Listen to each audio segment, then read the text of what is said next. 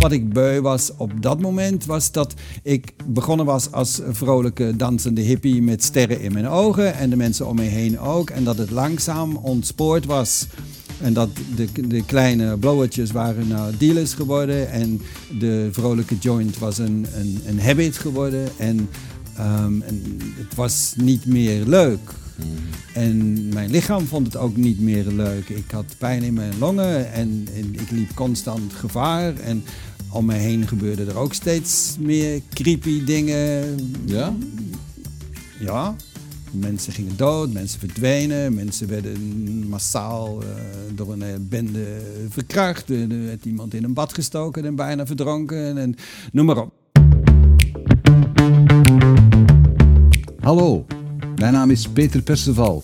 Welkom bij Keerpunt, een podcast over gewone mensen. Mensen zoals u en ik. Mensen die problemen, veranderingen, uitdagingen tegenkomen in hun leven en vertellen over de manier waarop ze daarmee zijn omgegaan, omdat het voor iedereen inspirerend kan zijn. Wil u nog meer afleveringen zien of horen van deze podcast? Dan kan u daarvoor terecht op een van onze kanalen op YouTube, Vimeo, SoundCloud, Apple Music, Google Podcast of Spotify.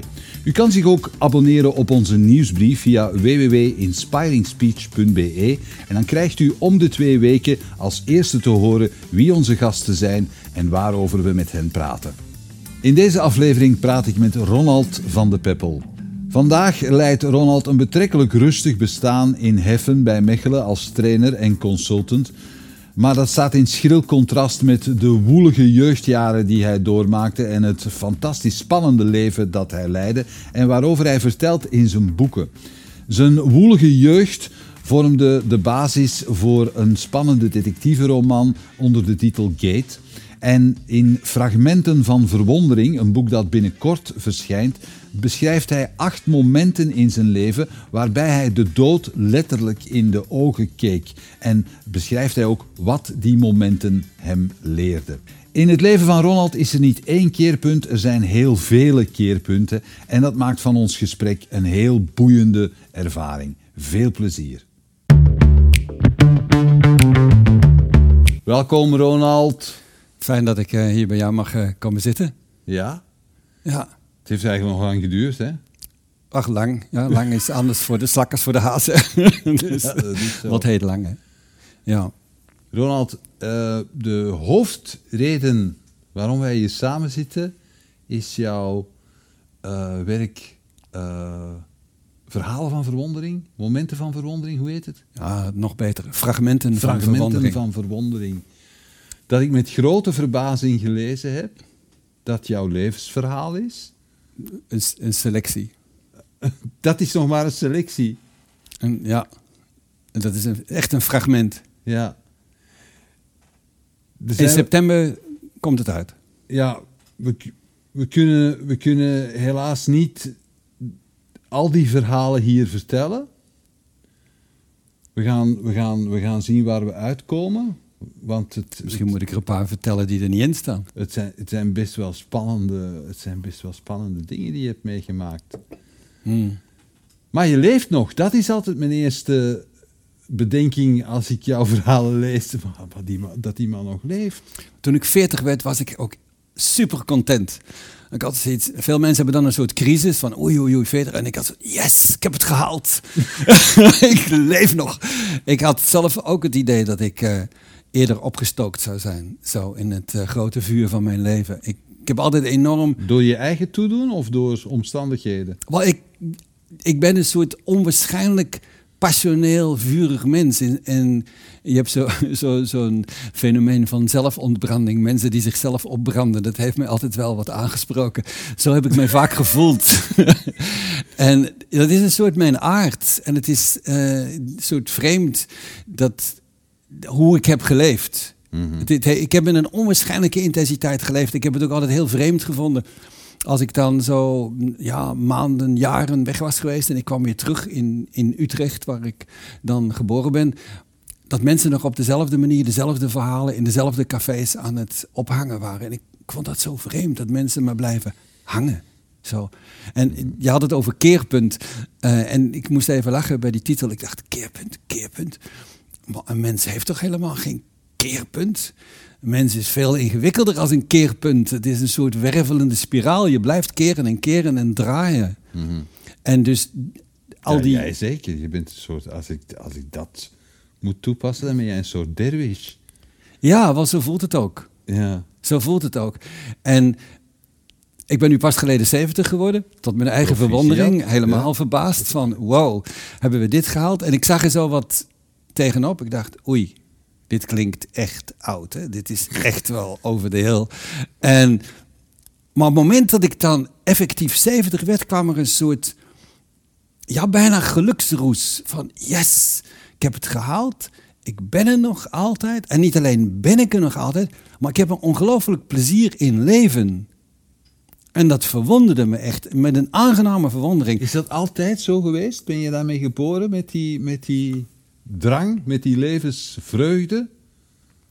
toch wel een stuk. Ik zag laatst, en ik wil dat voor, voor in dat boek ook zetten, fragmenten van verwondering. Ik heb zo'n paar jeugdfoto's teruggevonden. En als ik dan zo'n zo'n manneke van een jaar of vijf zie, dan, dan heeft hij een soort hele levende uitstraling. Zo'n soort verwondering, het, het verlangen om achter hoekjes te kijken. Wat ik nog altijd heb van, wat zou er zitten? Zelfs toen ik bijna dood ging, had ik nog het stuk van, hoe zou dat zijn? Het lijkt me wel heel spannend. Zo, terwijl je ligt, eigenlijk ligt te sterven, dat je denkt van, oh, en nu? En nu? Zo, ga ik nou een licht zien, een tunnel? Zo, dat, altijd gepassioneerd geweest. En, maar ook altijd mezelf uitgedaagd. Ik kan me zo... Ik vind dat altijd, het staat niet in mijn boek, het is een hallucinante scène. Ik word midden op de Turkse hoogvlakte gedropt. Ik ben aan het liften. Ik ben een van die heel eh, zeldzame mensen die naar Nepal is gelift. Maar dat kon toen nog, hè? Nee, niemand deed dat.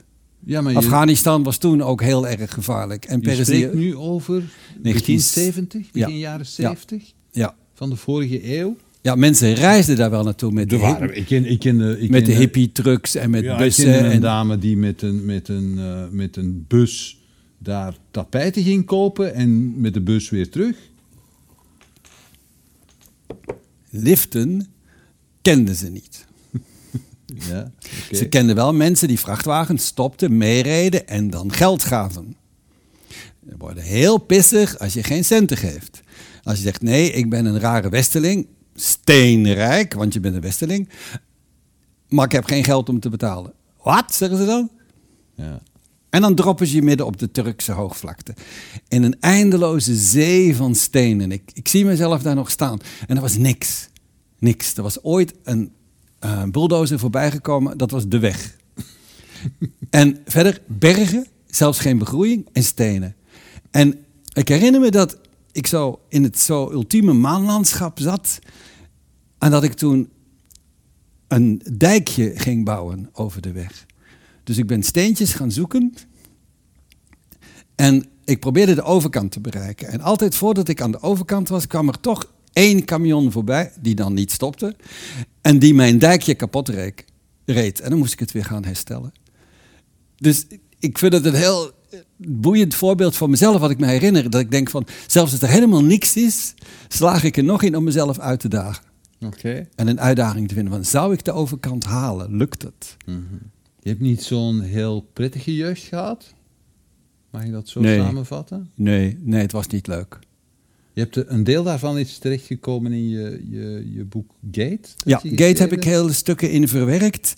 ehm, die te maken hebben met eh, macht, machtsmisbruik, religieuze waanzin. eh, ja, die dingen. Die heb ik eindelijk daarin kunnen verwerken. Daarom is het ook een heel intens boek geworden. Je, je voelt dat het doorleefd is wat erin staat. Maar je hebt een. ehm, je, je, je, hebt het heel intens beleefd. Zijn ook de. Want je had broers, je broers en zussen? Geen zussen. Geen zussen, alleen broers. Ha- hebben die het op dezelfde manier beleefd als jij? Heb je daar eh, ooit Nee. met hen over gesproken? Nee. Ehm, ja, ik heb er met hen over gesproken. Mijn, ik heb een, eh, een vijf jaar oudere broer. Dan een broer die ruim een jaar ouder was. En dan een broer die drie jaar jonger is. En mijn jongste broer en mijn oudste broer hebben het nog veel intenser en heftiger beleefd. Samen met mijn middelbroer waren we een soort eilandje. tegen een, een boze, noem het perverse buitenwereld. Mhm. We hebben elkaar een stukje beschermd daarin. Ik eigenlijk ook vooral mijn broer, maar goed, zwart. En Ah. wat, wat was er boos en pervers aan die wereld?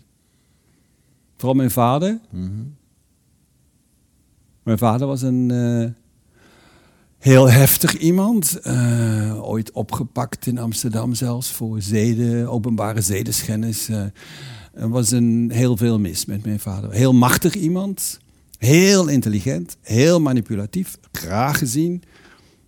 En daarbovenop zat nog heel de religieuze waanzin. De, de christelijk gereformeerde kerk in de volksmond heet dat de Zwarte Kousenkerk. Wa- Was hij daar lid van? Wij waren, ja, ja, we gingen er altijd, we gingen constant naar de kerk. In mijn gevoel was er heel veel, elke zondag twee keer, alle christelijke feestdagen twee maar je, keer. Maar je, je zei je woonde in Utrecht. Ja. Dat- je, je woonde niet in Urk. Want eh, ik heb wel eens ge- daarover Klopt. gelezen. En Klopt. Het was, een, een, het was een, eh, een gelieerd met de tak in Urk. We waren een, een heel kleine gemeenschap in Utrecht van extreem zwaar religieuze. Oké. En ik, ik kan me nog een, een dominee herinneren die dan zo voor in de kerk stond. En, en op zo'n grote statenbijbel. En dat dan opsloeg zo paf. En dan wees hij naar de kindjes die voorin op, op houten stoeltjes zaten met een trillende vinger. En dan zei hij, brandhout voor de hel! Brandhout voor de hel! En ik weet dat ik daar zat. Ik dacht, oei, oei, oei, oei. Uh, maar als, als vierjarige ging ik al naar mijn moeder toe. En ik zei, luister, ik heb een vriendje, Martin woont hier achter de hoek. Ja. Wij gaan samen naar de kleuterschool. Nu hoor ik, Martin is een heiden. Hij is niet gedoopt, dat is een heiden. Dus hij gaat naar de hel. No excuse. Hoe kan dat?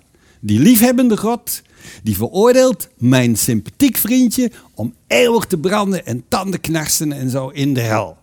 Jongen heeft niks misdaan, leuk vriendje. Hoe kan dat? Ik heb nooit een antwoord gekregen. Tegelijkertijd is dat, eh, dat, de, dat, dat bijbelse van, die, van, die, eh, van dat geloof is een heel rijke bron van verhalen en inspiratie. Put je daar nog uit? Ik ken de Bijbel heel goed. Ja? Ja. En, eh, en ik zie ook hè, zo, sommige Bijbelse uitspraken, hè, zoals de ouderen hebben onrijpe druiven gegeten en de kinderen zullen wrange monden hebben tot in het derde geslacht. Eh, Dat soort prachtige psychologische termen, die blijven je bij. Ik weet nog heel veel van de Bijbel. Kleine verwijzing in Gate ook, hè, van koning Salomo die met kleine jongetjes sliep. Ja. En het was grand honneur in die tijd. Oké. De, ik ken de Bijbelse verhalen goed. En het is, het is een, een rijke bron van ja, mythologie, geschiedenis, fantasie. Eh, ik ben blij dat ik Bijbels ben grootgebracht. Ik vind het verschrikkelijk, het soort, de, perversiteit van het schuldgevoel. Wat hangt om alles wat aangenaam is. Of je nou mooie kleren hebt, of over rijkdom, of over voedsel alles was zo'n beetje zonde. En een ijsje eten op zondag was zonde. Zo. En dus ik ben daar wat allergisch aan geworden. En eh, ja, ik ben dus eh, tegen schuldgevoelens. En Anti. Ja, dat is een lovenswaardig uitgangspunt. Maar kan je ze zomaar uitschakelen? Wel, mijn, mijn broer, hij is net overleden, was psychiater. En die was erom gekend dat hij mensen bijzonder goed kon ontschulden. Dat was zijn specialiteit. Hij zei, je bent niet schuldig aan je verslaving, je bent niet schuldig aan, eh, aan je jeugd, je, je, bent niet, je bent niet schuldig. Je doet je best, er overkomen jou dingen, maar je bent niet schuldig. En, en ik heb dat ondertussen geleerd. Dat is het voordeel van ouder worden. Je leert dingen herschikken. Je bent niet schuldig, je doet je best. Al dan niet met een dramatisch slecht resultaat. Maakt het niet uit. Je hebt je best gedaan. Uiteindelijk gaat het om ervaring. Het is, alles is ervaring. Ik kan me voorstellen dat jij, je, was al, je, was al, je stelde al vragen toen je vier was, maar ik kan me voorstellen dat je als puber echt heel opstandig werd. Je hebt er trouwens ook over geschreven, hè? Dat, je, ah, dat je een vrij opstandige puber was. Ja, ik was, ik was, je niet- ging al vroeg het huis uit ook, als ik me niet vergis. ik was nog geen 18 toen ik eh, het aftrapte en dus niet ging studeren en de wereld introk. Want dat was wel, je was wel voorbestemd om, om te studeren. Ja, ja, ik was de meest intelligente van de vier kinderen, heeft mijn vader meer dan eens gezegd. En die vond het verschrikkelijk dat ik niet ging studeren. En ik had zoiets van, yes, katje, je vindt het verschrikkelijk, goed zo. Ik ga zeker niet studeren als jij dat verschrikkelijk vindt. Mhm. Dat ik niet ga studeren. Dat was een van mijn beweegredenen. En Maar je ging in de fabriek werken? eh, ja. Ja, op een zeker moment ben ik bij mijn ouders gaan zitten en ik zei: Luister, ehm, ik moet eens eh, met jullie praten. Dus eh, ik stop met studeren. Ik ga eh, in een fabriek werken. En ik trek de wijde wereld in. Ik heb al een job in een fabriek.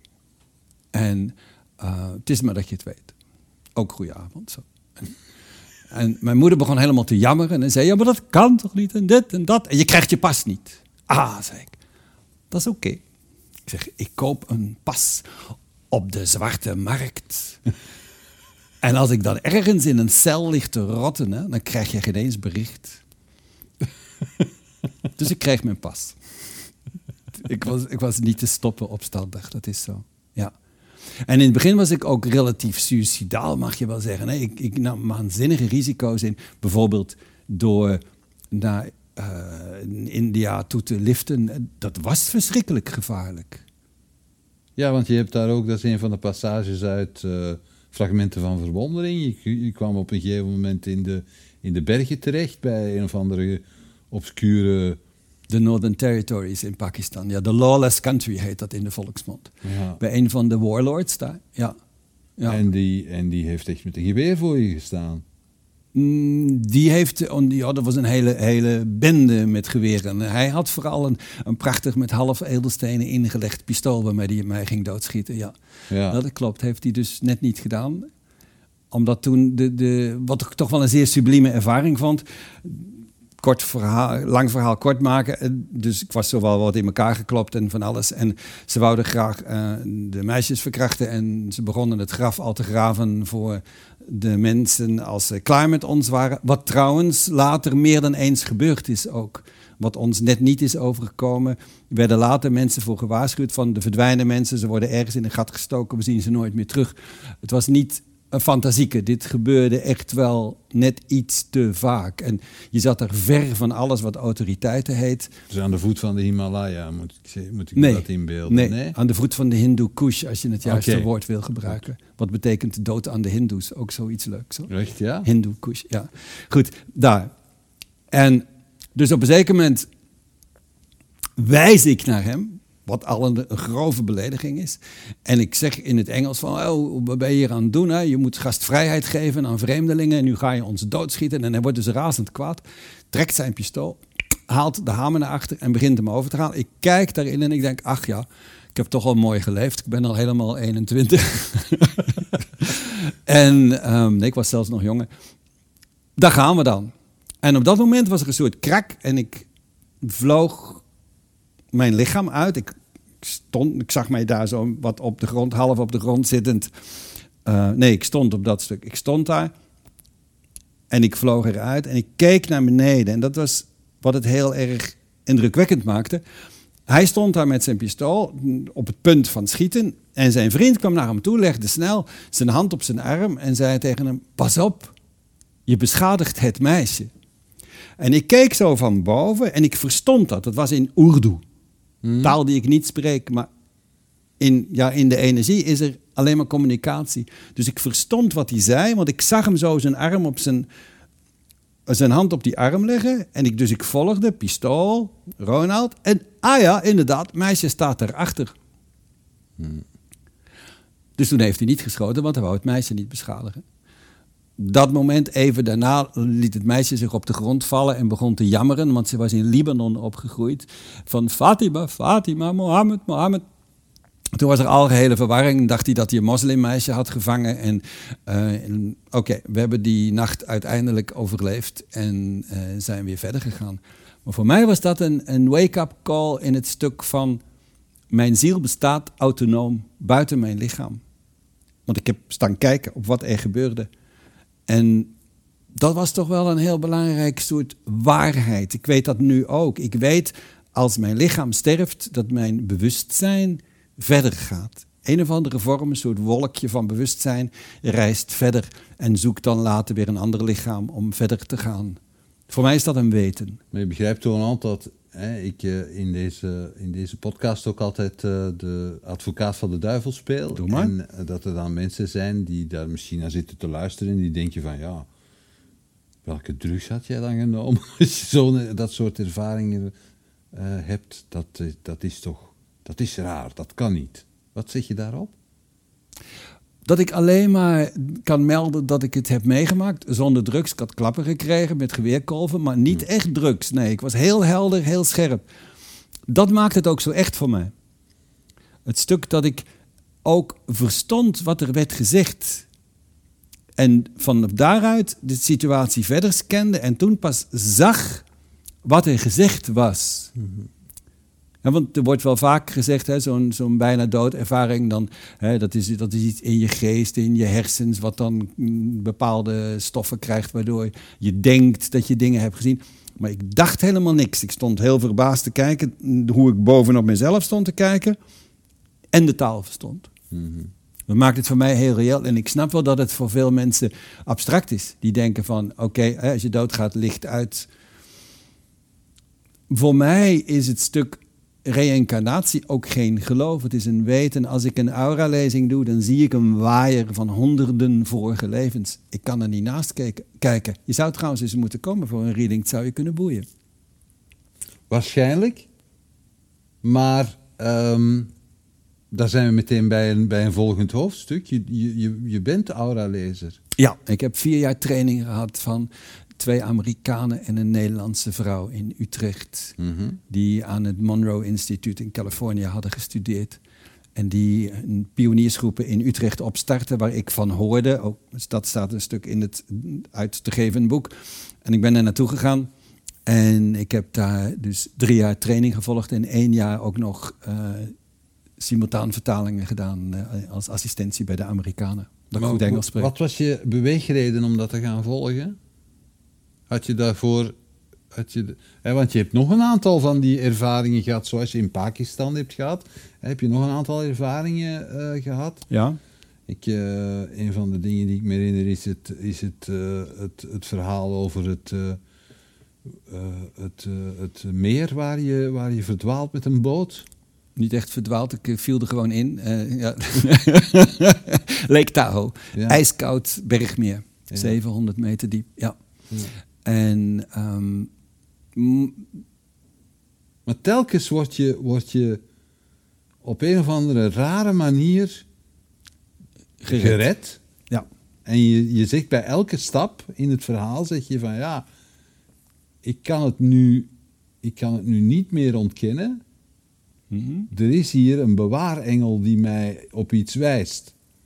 Ja, ik ben, ben heel veel verwittigd dat ik iets te doen had. Mm En heel veel erdoor gesleept. Door een stel overspannen, roodogige beschermengelen die in shiften werkten waarschijnlijk, want ze hebben het druk gehad. Mhm. Um, ik kan er niet naast kijken. Dat, dat ik dingen heb overleefd die niet logischerwijs overleefd konden worden. En waarom, weet ik nog altijd niet. Ik weet niet waarom ik hier ben. Het, waarom is veel te groot. Um, want waarom geeft altijd eindeloze nieuwe waaroms. Dus het enige wat overblijft is het hoe. Hoe doe je het? Dus op een of andere manier heb ik dingen te vertellen, dingen te tonen, dingen te beleven. Ik ben nog altijd aan het uitvinden. Ik ben met een volgende boek bezig, een daaropvolgend boek. En ja, um, ik probeer op een of andere manier de wereld te inspireren, mensen wakker te maken, bewust te maken. Ik heb een ja, ongelofelijke bagage meegekregen om dat te doen. En ik word daar nog altijd in begeleid. Ik weet, toen ik mijn eerste boek schreef, Glimlach in de Chaos, mhm. twintig jaar geleden, dat ik zo op een zeker moment aan het schrijven was over een engel, die iemand ook redt, dat hij net niet doodgaat. En dat ik zo een, in, in, een zin in mijn oor kreeg die zei van... Ja, ook ik heb beperkingen. zei de engel dan. Ik zal nooit verliefd worden of een kind kunnen krijgen. Maar ik ben heel blij met wat ik ben. Dat was zo'n zo'n geïnspireerde zin die in mijn oor werd gefluisterd. Ik dacht, wow, dat is waar zo. Die, de allermooiste, lichtste wezens die je maar kan voorstellen, zo puur licht, puur liefde, ook die hebben beperkingen. We zijn allemaal beperkt, maar het is oké. Het gaat er gewoon om dat je zoveel mogelijk eruit haalt wat je eruit kan halen. Je hebt zelf hè, met eh, Brenda samen een boek geschreven met, met extreem beperkt iemand. Ja. Maar die haalt er wel uit wat erin zit. Mhm. En, en dat is de uitdaging. Je kent het verhaal van die man die alleen nog maar met zijn ogen kon knipperen. En die toen, nee, die kon met zijn hoofd knikken. Dat was het. Die had zo'n band gemaakt met een boog erin. En daarmee kon hij op een toetsenbord. En die wist dat hij stervend was. Dat de laatste spier die zou uitvallen zijn hartspier zou zijn. En die heeft de Nobelprijs voor de literatuur gewonnen met zijn boek. Wie is dat? Ik ben zijn naam vergeten. Maar die, die heeft er dus jaren aan gewerkt dat hij zijn hoofd... Hij moest het laten vallen, want hij kon niet mikken. Hè? En dan, oh shit, verkeerde toets. Dan moest hij weer delete en terug. Dus Boef, dat zo. hij niet te veel dt-fouten had geschreven. Het was in het Engels, dat scheelt in de Oké, dt-fout. dat scheelt. Ja. Maar, maar ja, dus ik ben ervan overtuigd dat wij allemaal begeleid zijn op een of andere manier. En dat het onbegrijpelijk is. Je, je kan het niet echt bevatten van, hè, er valt een bus in een ravijn en 23 mensen gaan dood en één overleeft.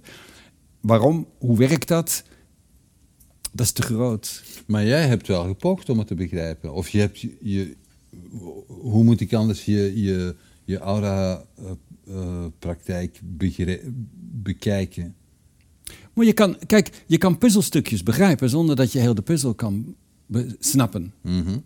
En dus ik kan iemand begroeten in het proces van waar hij staat in, in evolutie, in een zielevolutie, in, in fysieke aanwezigheid.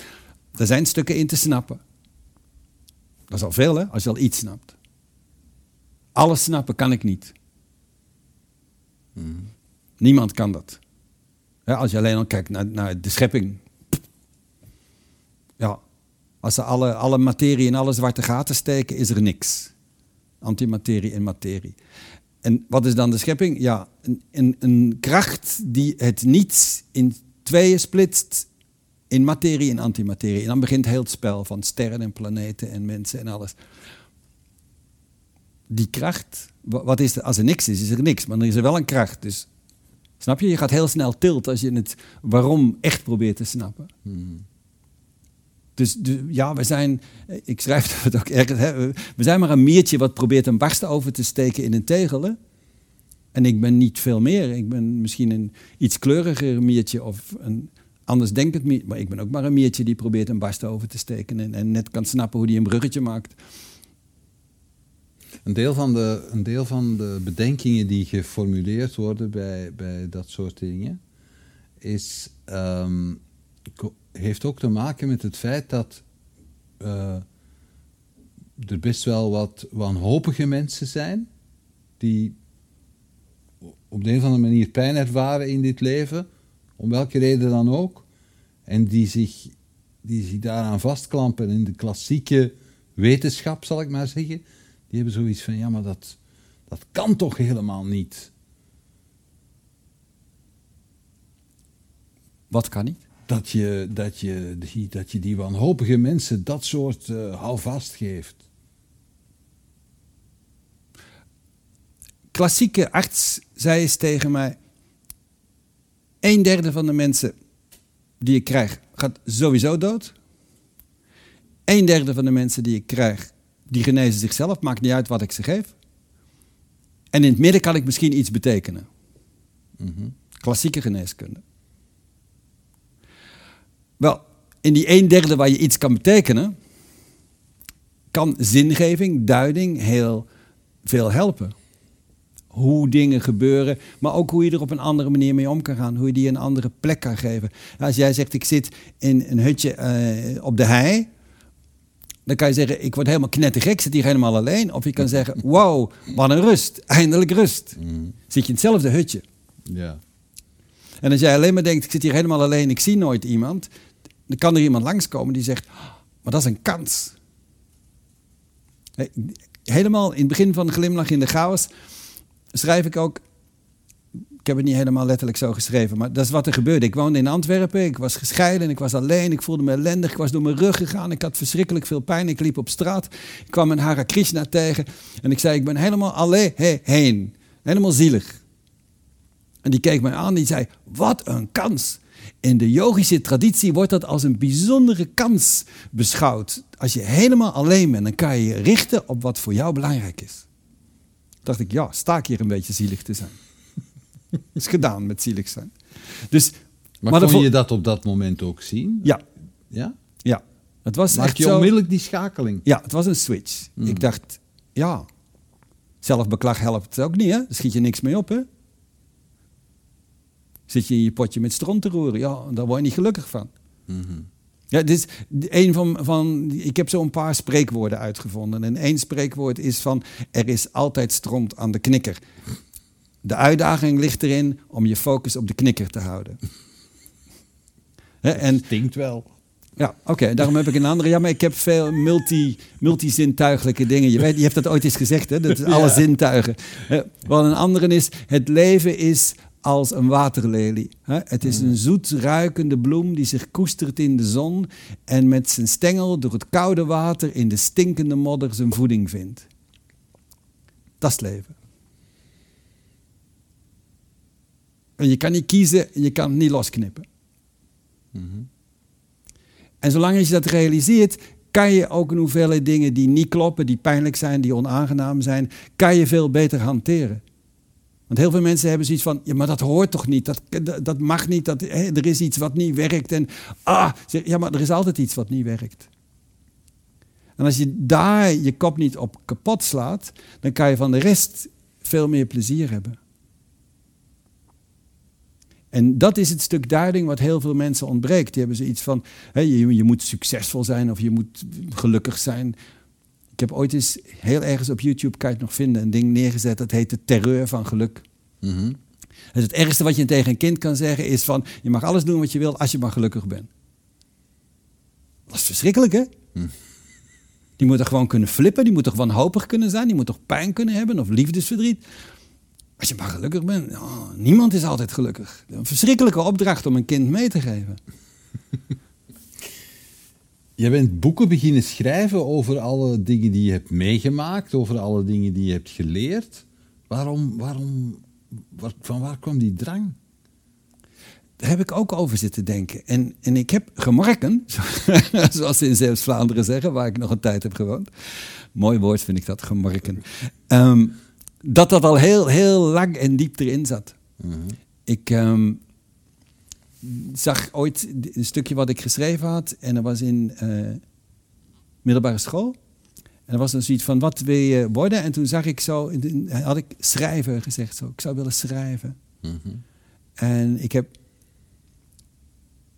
eigenlijk heel veel, ook vroeger, brieven geschreven. Ik geen verhalen geschreven. Tot ik Glimlach in de chaos heb geschreven. En het was omdat mensen altijd dezelfde vragen stelden. Ik was toen heel druk uh, mijn, mijn uh, laat ik zeggen, bewustzijnswinkel aan het uitbouwen. Ik uh, eerst twee jaar in Antwerpen gewoond en met een onbekend product in een onbekende stad besloten dat ik daarvan wilde gaan leven. En hier voordrachten gegeven, nog een stukje in de gezet van Antwerpen gekregen. En ja, van alles gedaan om zichtbaar te worden. Maar het heette dan bewustzijnswinkel? Oh, wel, nee, ik heb het um, versterking door bewustzijn uiteindelijk gedoopt. Oké. De training die ik gekregen had, die heette intuïtieve ontwikkeling. En dat vond ik een slechte term, want wat is intuïtie? Uh, zeer moeilijk te definiëren. Um, toen heb ik het, mijn training in Antwerpen psycho-energetica genoemd. Mm Want je had al de psychodynamica en andere psychodingen, maar psycho-energetica had je nog niet. Hè? Dus de, de dynamiek van de geest. Jaren later bleek dat die term een jaar daarvoor in Amerika voor het eerst gebruikt werd. Ik had hem nooit gehoord. Mhm. Ik had hem zelf uitgevonden. Ik weet nog dat ik het lopen denken weken totdat ik hem had, het woord, noemde ik het psycho-energetica. Nu noem ik het gewoon versterking door bewustzijn, de training die ik geef. Want het is een, een mooie, ruim dekkende lading, laat ik het zo zeggen. En dus ik was mijn winkel aan het uitbouwen in Antwerpen. Ik ben even mijn draad kwijt wat ik wou gaan zeggen. Ja, ik, En, ah ja, en mensen stelden altijd dezelfde vragen. En toen dacht ik op een zeker moment, ik moet die gewoon eens beantwoorden. Dus toen had ik negen vragen over de zin van het leven, de, de- hoe omgaan met de relaties die eindig zijn, de dood. Hè, zo. Mhm. Dus ik heb toen negen antwoorden geschreven. Toen had ik een onleesbaar mini-boekje. En toen dacht ik, well, ik moet dat aankleden. En toen heb ik er dus een raamvertelling van gemaakt. Eh, dus dus hè, man wil zich van kant maken en wordt gered door een mooie vrouw die later blijkt engel te zijn. En dan mocht die man zijn grote, mannelijke, domme vragen stellen. En zij mocht zo de hoge, kosmische antwoorden geven. En waardoor je die langzaam zijn energie verandert in de loop van het boek. En toen dacht ik, kan ik mensen gewoon een boek geven als ze de vragen stellen? Dan hebben ze de, moet ik niet eindeloos diezelfde vragen beantwoorden. Was je echt beu dan? Nee, het raakte me gewoon dat iedereen met dezelfde dingen worstelde. Mhm. Ik dacht, ja, als dan iedereen met dezelfde dingen zit, kan ik net zo goed er antwoord op geven. Maar jij, jij had de antwoorden klaar. Had je die antwoorden altijd al gehad? Nee, die heb ik zeg maar veroverd Ja. in de loop van mijn leven. Ja. Een stuk had ik natuurlijk. Hè. Ik ben altijd zeg maar een denker geweest. Ik ben ook allerlei meesters op gaan zoeken. Ik was denk ik 25 toen ik naar Krishnamurti ben gegaan in Amsterdam. Eh, ik was net 30 toen ik naar Osho ben gegaan in Pune. Enzovoort. Meesters is ook een aantal hoofdstukken. Ja, inderdaad, want jij, jij bent een van die mensen die Osho van dichtbij heeft meegemaakt. Ja, heel dichtbij zelfs. Omdat ik ook zijn inner circle heel goed kende. Dus de mensen die daar de cursussen gaven, de mensen die zeg maar, in het management zaten, de top, Ja. net onder Osho, kende ik heel goed. Ook daar is een, hè, eh, nog niet zo lang geleden, echt een, een zweem van verdachtmaking rondgekomen. Wat, wat doet dat met je als je zo'n dingen hoort, leest, ziet? Goh, alle grote meesters zijn controversieel, hè? Mhm. Ik vind het enigszins logisch. Ehm, hij heeft ook boeken geschreven als eh, De Maffia van de Kerk en eh, over het katholicisme. En zo hij heeft best wel heel heftige, intense waarheden neergezet. En denk aan Jezus, eh, grote, liefdevolle meester. Werd ook aan een kruis getimmerd, hè? Dat is toch wel controversieel te noemen. Dus alle grote meesters zijn heel vaak controversieel.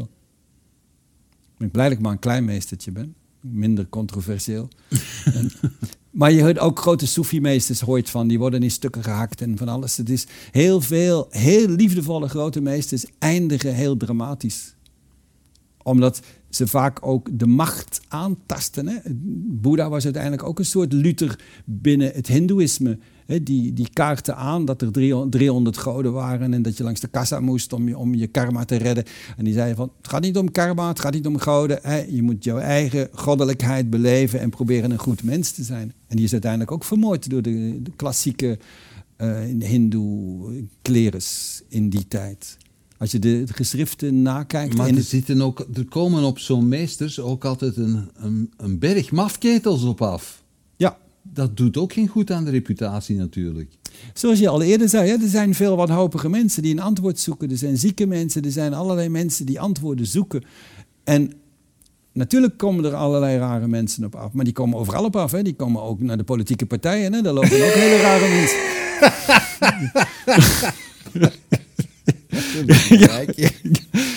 ja, dat zijn de moderne meesters. Hè. Ja, ik zie nu plotseling een aantal politieke leiders in Bhagwan gewaad. eigenlijk. Oh wel, ja, precies. Het scheelt niet veel, hè? De onzin die ze daar verkopen, de, daar deinzen de meesters nog voor terug.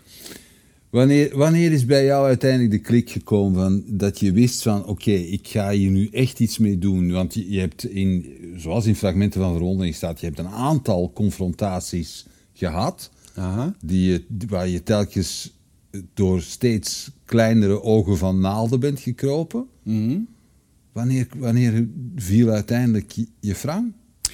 Wel, uiteindelijk wat er moet gebeuren, en dat is voor, voor iedereen, ook voor mensen die met verslaving en andere dingen worstelen, je moet jezelf beu worden. En dan ga je een uitgang zoeken. Anderen kunnen zeggen het is niet goed voor je, of je, je moet iets anders doen, of, hè, of die vrouw is niet goed, of dat werk, of, of die, die, die habit die je hebt. Dat haalt allemaal niks uit. als jij jezelf beu wordt, hoe jij in die relatie staat, hoe je in die job zit, hoe je met jouw middelen omgaat, hoe je leeft. Hmm. Als je dat beu wordt, dan kan het veranderen. En daarom zei ik net al tegen je, er is geen keerpunt, er is een werveling. Hè, dus je past jezelf steeds weer aan. Tot als je op een punt komt, zegt van dit vind ik eigenlijk niet leuk. Wat was je dan beu aan jezelf? Ehm, wat ik beu was op dat moment, was dat ik begonnen was als vrolijke dansende hippie met sterren in mijn ogen en de mensen om me heen ook. En dat het langzaam ontspoord was. En dat de, de kleine blowertjes waren nou dealers geworden en de vrolijke joint was een, een, een habit geworden. En, ehm, en het was niet meer leuk. En mijn lichaam vond het ook niet meer leuk. Ik had pijn in mijn longen en, en ik liep constant gevaar. En om mij heen gebeurden er ook steeds meer creepy dingen. Ja? Ja. Mensen gingen dood, mensen verdwenen, mensen werden massaal eh, door een hele bende verkracht. Er werd iemand in een bad gestoken en bijna verdronken. En noem maar op. Om, om- Waarom, hoe, kon- hoe kon dat gebeuren?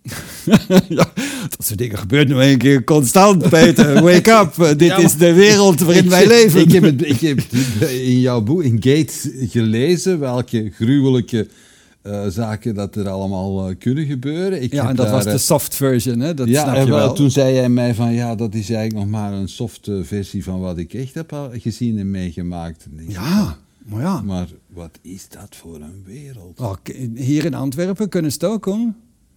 Toen het, het Valkomplein werd opgedoekt. Hè. Ik heb met een van de flikken gesproken die dat deed.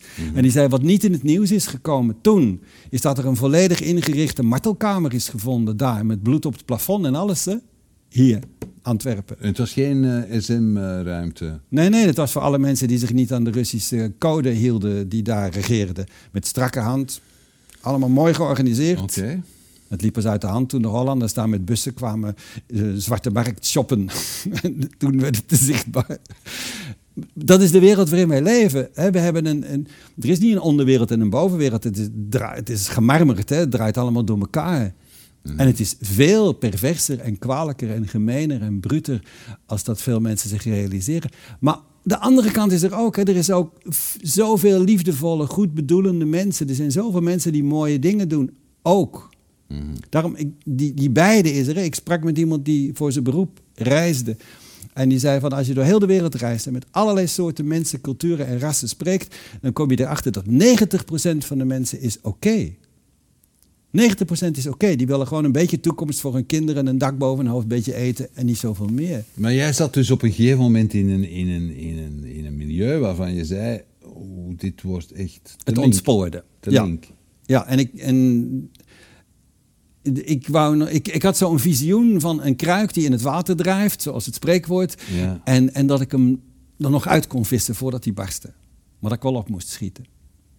Wat, deed je zelf ook criminele dingen dan? Mag je dat vragen? Je, je, mag, je mag het vragen, maar eh, de- laat ik zeggen dat ik op een eh, niet echt erg zichtbare manier voor de rest van de wereld mijn steentje bijdroeg. Wat is dat nou weer voor een manier om het te zeggen? Ja, ik ben een taalmens, dus ik formuleer voorzichtig. Je werd niet gepakt. Nee. Je zorgde dat je niet gepakt kon worden ook. Nee, natuurlijk niet. Daar had ik die beschermengelen voor.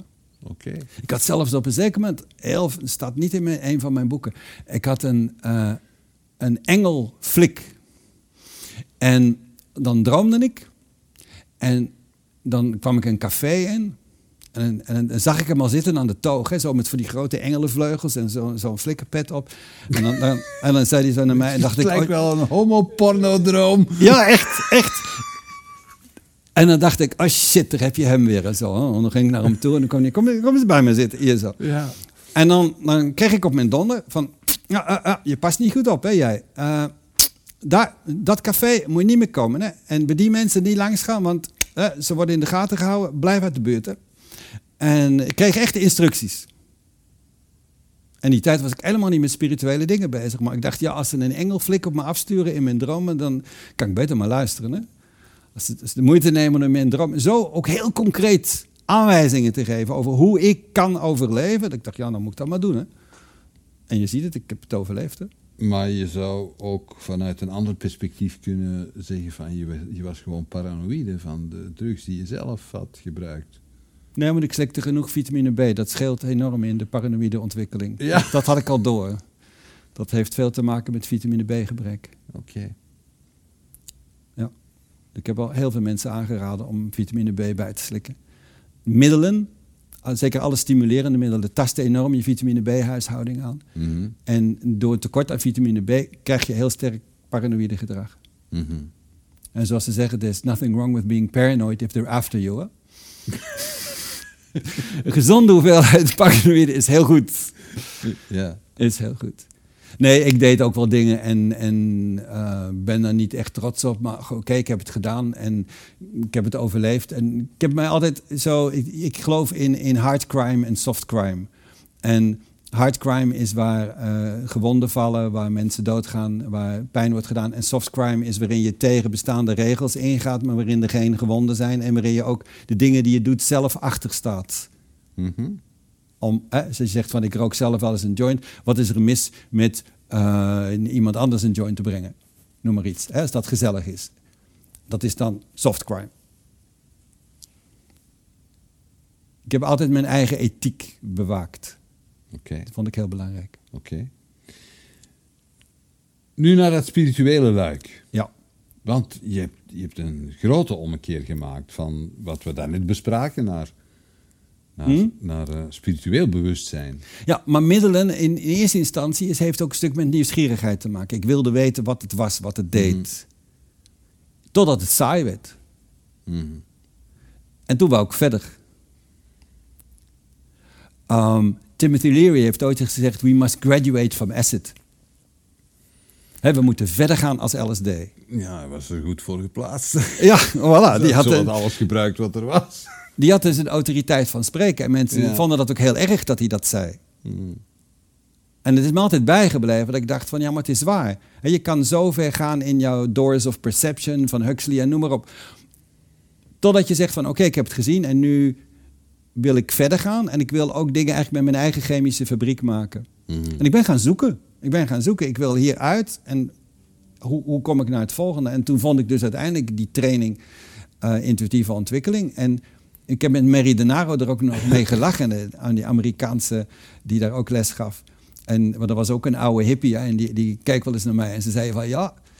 In het begin lijkt het veel op LSD wat we hier doen. Hè. Het, lijkt er veel op. Die moesten zo mee lachen. Zo. Dus de werelden waar je ingaat, de bewegingen die er zijn, lijkt er veel op. Alleen, je stuurt het zelf. Hè? Het is met jouw bewustzijn, dus het is veel rustiger. En, en hè, je kan veel meer je, je, je lens scherp zetten op een bepaald deel. Hè? Zo, je kan zo kijken van die schouder daar.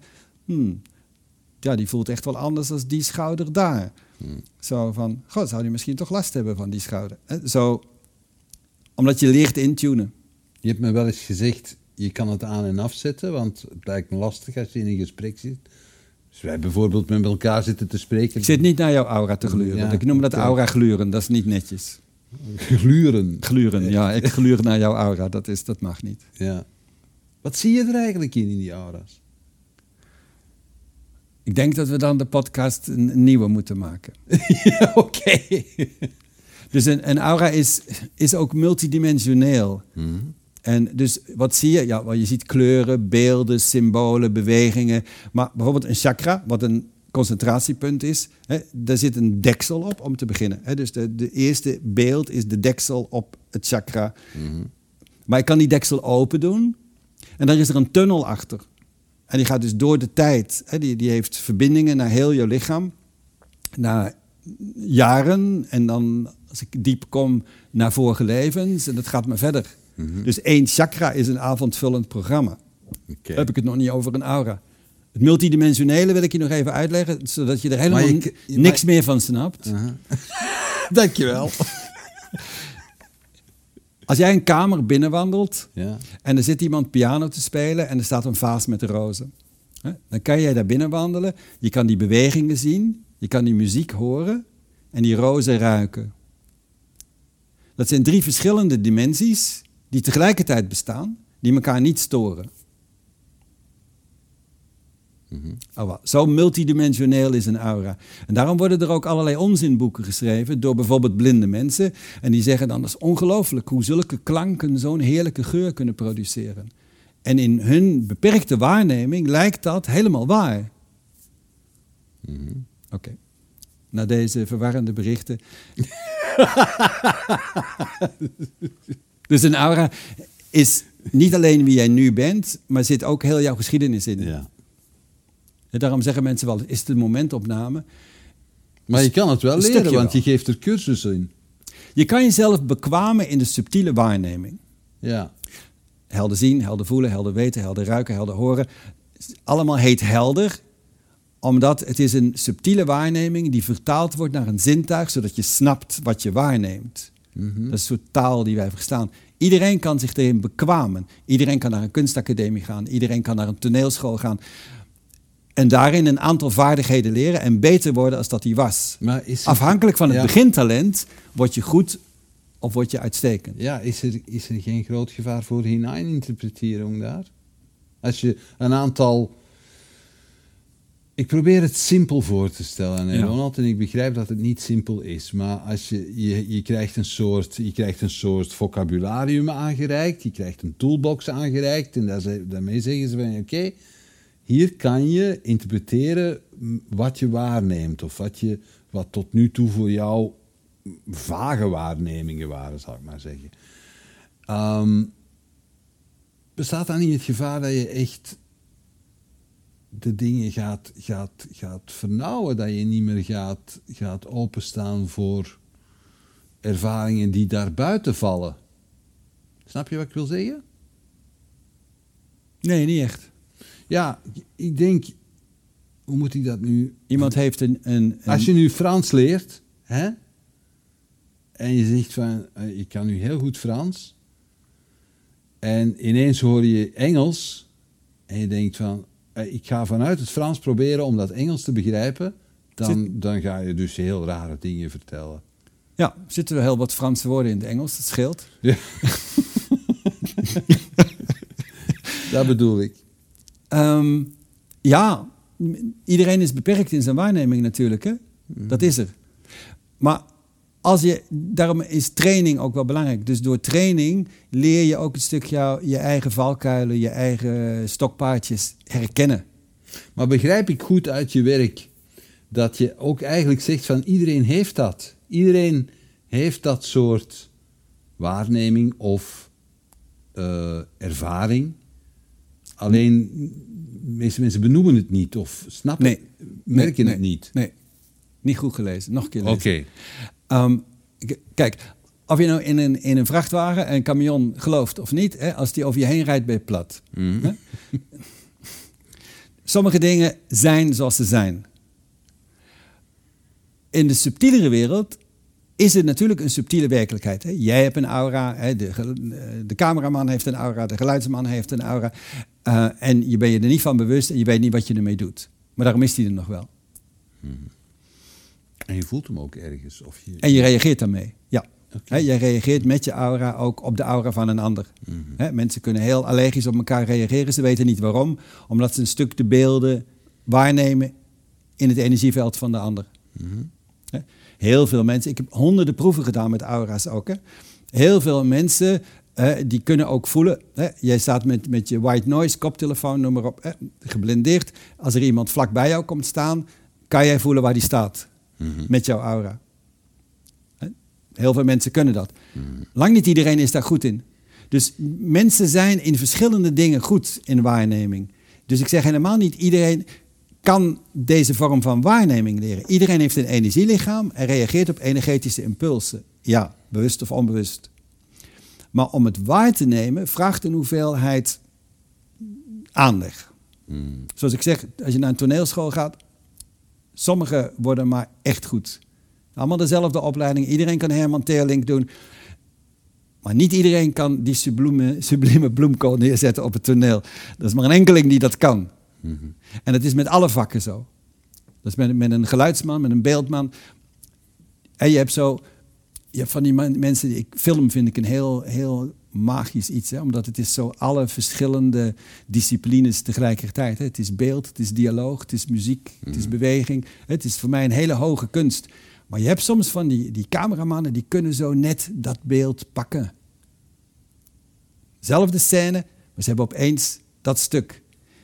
Ja, en zo zijn er maar een handjevol in, in de wereld. En als op het gebied van auralezing ook, degenen die echt goed zijn, zijn er niet zoveel. Maar iedereen kan zich bekwamen. Iedereen kan, hè, als jij een tweetje bent, kan je een viertje worden. En dat is spectaculair. Dan heb je je waarneming verdubbeld. Maar je wordt nooit zo goed als iemand die van nature een achtje is en die misschien met heel veel oefening een negentje wordt. Maar eigenlijk heeft hij veel minder bereikt. Oké. Waar, waar situeer jij jezelf op die schaal die je net gebruikte? Een achtje. Oké.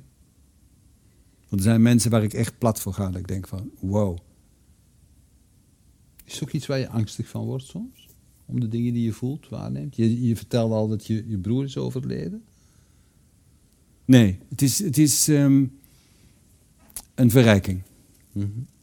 En de gruwel hoort erbij. Het is heaven en hell. hè? Het verhoogt de intensiteit nog eens van leven. Maar ik ben er niet bang voor. Nee. Welke boeken zitten er nog in de pijplijn voor jou, Ronald? Wat komt er nog allemaal aan? Er komt nog aan, eh, die wordt ook al vermeld in fragmenten van verwondering. Dus mijn training aura-lezing, wat daarin is gebeurd. Hoe ik van niet bewust waarnemend, heel bewust heb leren interpreteren, kijken, zoeken in vorige levens, in chakras, in aura's. Hoe, heel die ontdekkingsreis daaromheen. Ik beschrijf het ook als een soort avonturenboek. Um, door een thriller te schrijven kan ik mijn spanningsboog nog mooier opbouwen. Ook, ook in dit soort verhalen. Dus die komt er nog aan. En dan daarna komt er nog één die heet op dit moment, werktitel is 2500. Over de wereld waarin de, de bubbels waarin mensen virusvrij proberen te wonen beginnen te barsten. En de mensen die in de broes wonen en, en door de modder kruipen. uh, en daar vrij gelukkig zijn en functioneren. En, uh, en het spanningsveld tussen die twee werelden, wat ik dan heb gezien toen ik naar de toekomst ging kijken. Daar wil ik een. Is ook een eigen ervaring? Het is gebaseerd op eigen waarneming. Ik, ik, Mhm. Het is reality-based fantasy, vind ik een hele mooie term. Dat is Gate ook. Mhm. Dus je, je hebt een hoeveelheid waarheid en daar ga je dan een soort fantasieverhaal creëren, maar alle elementen die erin zitten zijn waar. Mhm. Ja, die zitten in ieder geval nog in de pipeline. En ik denk dat er nog twee komen, maar ik kan ze nog niet echt zien. Je denkt dat er nog twee komen. Daarna Waar- nog. Waarom weet je dat dan? Omdat ik ooit eens heb gezien dat ik tien boeken zou schrijven. Oké. Toen ik er nog geen één geschreven had. Je bent, je bent nu aan vijf, hè? dus vier met, met Vijf is ik fragmenten van verwondering erbij is vijf. ben dan zes bezig. Dus dan heb je nog een tijdje te gaan. Ja. Of, ja. ge- of schrijf jij echt in een noodgang? Nee. Hoe, hoe, lang, hoe lang? Want fragmenten van verwondering heeft best wel lang geduurd, niet? Daar heb ik een jaar of tien aan gewerkt. Hoe komt dat, dat In het stukken? zo moeilijk was? Omdat het eigenlijk het moment er niet was dat ik het wou schrijven. Ik wou zo de, de verschillende stukken, voordat de Alzheimer helemaal toeslaat, wou ik neerschrijven. Ja.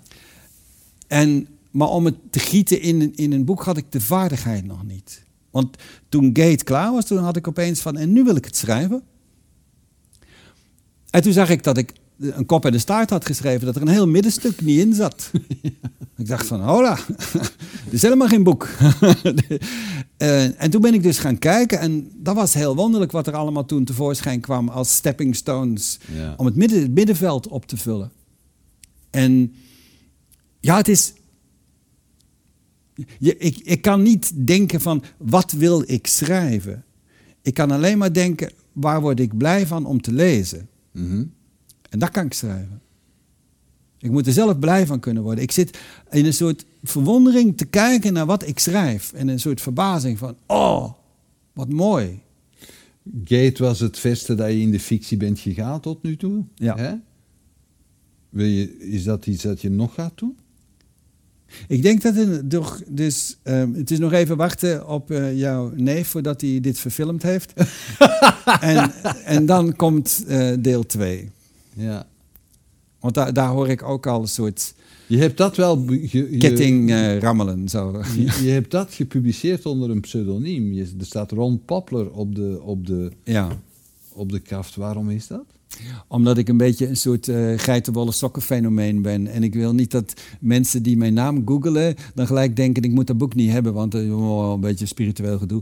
Dat wil ik niet. Ah. Er hangt veel oordeel om, om Ja? Alternatief heen. Ja, daar gaat een deel van ons gesprek ook over. Hè? Ja, en ik ben natuurlijk een, een eh, ja, iemand met twee heel grote extremen. Hè. Ik heb zo'n kant van heel werelds. En je zou kunnen zeggen heel aards. Heel, eh, ik heb ook heel veel aan auto's gewerkt vroeger. Ik heb een huis gebouwd met mijn eigen handen. Ik heb zo heel, heel praktische aardse dingen. Aan de andere kant heb ik een heel groot spiritueel stuk. En een hele grote kennis over die energetische wereld. En dat maakt mij een, een eh, vrij onbegrijpelijk figuur. En er was dus een meester die zei tegen mij, die zei, ja, Ronald, jij zal altijd met één voet in de ene wereld staan en één voet in de andere wereld. En beide werelden zullen daarom een hekel aan jou hebben. Dus dat is een heel lastige karmische positie waar jij je in hebt gemanoeuvreerd. Omdat mensen horen niet graag dat hun club niet de enige club is, dat er ook een andere club is die ook oké is. Hun club is de goede. En ze willen niet zo. Hè, dus artsen hebben natuurlijk altijd heel moeilijk met mij, omdat ik, ja, ik zeg zo dingen die in hun verhaal niet passen. Mijn broer was psychiater ik heb veel artsen gekend ook in mijn leven. Mhm. Die vonden het allemaal niet zo leuk wat ik vertelde. Maar aan de andere kant, in de, de spirituele wereld vinden ze mij vaak veel te aards, veel te banaal, commercieel, whatever. Die vinden ze het ook weer lastig. Dus ik ik vind het eigenlijk wel oké hoor, zo. Ik hoef niet echt bij een club te horen. Je bent liever een loner. Ja, ik, heel lang geleden, zo toen, toen, we, toen ik van het ene kraakhuis naar het andere trok een tijdje. En er waren allemaal scenes. Ze hadden zo de scene. De scene van Zwarte Henny, de scene van, van Dikke Johnny. En, waren, en toen op een zeker moment zei ik tegen iemand, ik zei maar... Tot welke scene behoor ik eigenlijk? En die keek me aan, die zei, maar Ronald toch... Jij bent de Ronald scene. Ik zei, oh, ben ik de Ronald scene. Dus ja, voor sommige mensen ben ik verteerbaar en eh, voor anderen niet. En daar zou ik het mee moeten doen. Ik heb altijd zo'n visioen dat je, dat je op straat wandelt en dan ga je langs één raam en daar zit iemand die zegt: Hé, hey, hallo, dag Ronald. En achter het volgende raam zit er iemand die zegt: Godver, daar heb je hem weer. En ik, ik wandel alleen maar op straat. Dus, dus je kan het toch niet voor iedereen goed doen. Dus ik ben maar mezelf. Je doet een heleboel dingen ondertussen. Je doet dat allemaal vanuit Heffen in eh, nabij Mechelen. Ja. Hè? Ja, Eh, je, hebt daar een, je hebt daar een atelier waar je werkt. ja schilder, eh, workshops geef ik ook nog. Ja. Eh, ja, ik doe aura-lezingen, healings. Ik ben ook een van de eerste reiki-meesters. Ik heb reiki groot gemaakt in België. Ehm, ik werk ook Franstalig, eh Engelstalig. Ik doe reiki-klassen, acrylpoering-workshops. Ik geef ze nu nog voordrachten. Ja. Ik schrijf en ik ben ook nog met mijn tuin bezig, veel. en ik hou ook nog van reizen, dus ja. Ik opteer voor 36 uur per dag, maar ik heb het nog niet eh, doorgekregen. En je hebt eh, sowieso tijd tekort in je leven. Ja, altijd gehad. Het is, een, het is een raar iets. Ik moet daar nog een soort vrede mee sluiten met die 24 uur. Zijn nu jezelf terug zou tegenkomen op je, op je 15, 16, wat, wat zou je tegen jezelf zeggen? 15, 16 was ik behoorlijk wanhopig. Ja, Dat was niet zo leuk hoor. nee. Als je zegt 25, 26, dan, dan vind ik het al een stuk verteerbaarder. Maar 15, 16 had Maar ik vers- verschrikkelijke migraine zo. Wat, wat zou je zeggen tegen jezelf?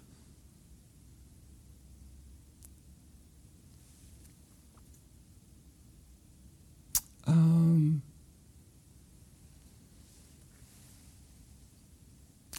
probeer het dag voor dag te beleven. Beperk het tot dag voor dag. Bijt je niet te veel vast op wat er daaromheen gebeurt, of wat zou kunnen gebeuren, of wat nog gaat gebeuren, of wat niet zou gebeuren. Of... En, en ook het stuk van kijk wat je kan veranderen en doe dat, waar je mee bezig kan houden. En maak je niet te druk om wat je niet kan veranderen. Maar het is een heel moeilijke hoor, want er gebeurden toch wel vrij heftige dingen om me heen waar ik heel machteloos in was. En dat eh, zien dat je geliefde pijn lijdt en machteloos staan is een van de ergste dingen. En, dan- en dan, dan kan je filosoferen wat je wil, maar dat krijg je niet goed. Dat gebeurde daadwerkelijk. Ja. Ja. Het was, ehm, ik vond het niet zo leuk hoor, zo jong zijn. Tiener, nee. Toen ik één keer losbrak, Maar je zou hem, werd het niet gelijk leuker, maar het werd ieder, ik had meer greep op mijn leven. je, je zou hem geen kracht kunnen geven vanuit het nu. Goh, een bepaalde manier zou ik, zou ik mezelf in mijn armen kunnen nemen en, en een stukje relativeren. Hè? Mhm. Want het lijkt zo heftig, maar het is, je, je bent maar dat meertje wat over die barst probeert te gaan. Die wereld is zoveel groter. Ik wist toen nog niet hoe groot de wereld was. Ik heb nu een vaag idee dat het toch een behoorlijke bol is waarop wij ons rond bewegen. Maar Oké. Fragmenten van Verwondering komt er in september aan, zei je? ja, het lijkt erop. Ik ga weer eh, met eh, crowdfunding werken en als mensen een mailtje sturen, krijgen ze een berichtje wanneer ze beschikbaar worden. Ik maak een soort mooie wishlist, zodat mensen die aan de crowdfunding meedoen in een winstpositie komen. Dus door, door aan mee te doen krijgen ze meer in workshops of reading of healing of boeken dan ze zouden krijgen als ze het afzonderlijk doen. Dus het is een, een leuk concept. vind Ze heeft gewerkt met, je, met, je, met Gate. hè? Ja, ja binnenkort aan de tweede druk. Goed zo. Goed hè? Ja. Oké. Dus Dan, eh, we gaan het nog eens doen. dan zien we elkaar terug. Vast. Vast.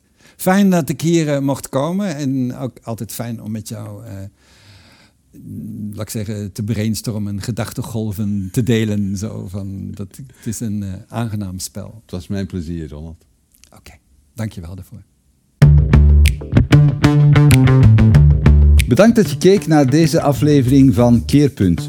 Wil je op de hoogte blijven van nieuwe afleveringen en nieuwe interessante gasten? Abonneer je dan op onze nieuwsbrief via www.inspiringspeech.be. Iedere twee weken brengen wij een nieuwe aflevering online op inspiringspeech.be, YouTube, Vimeo en Soundcloud. Tot ziens.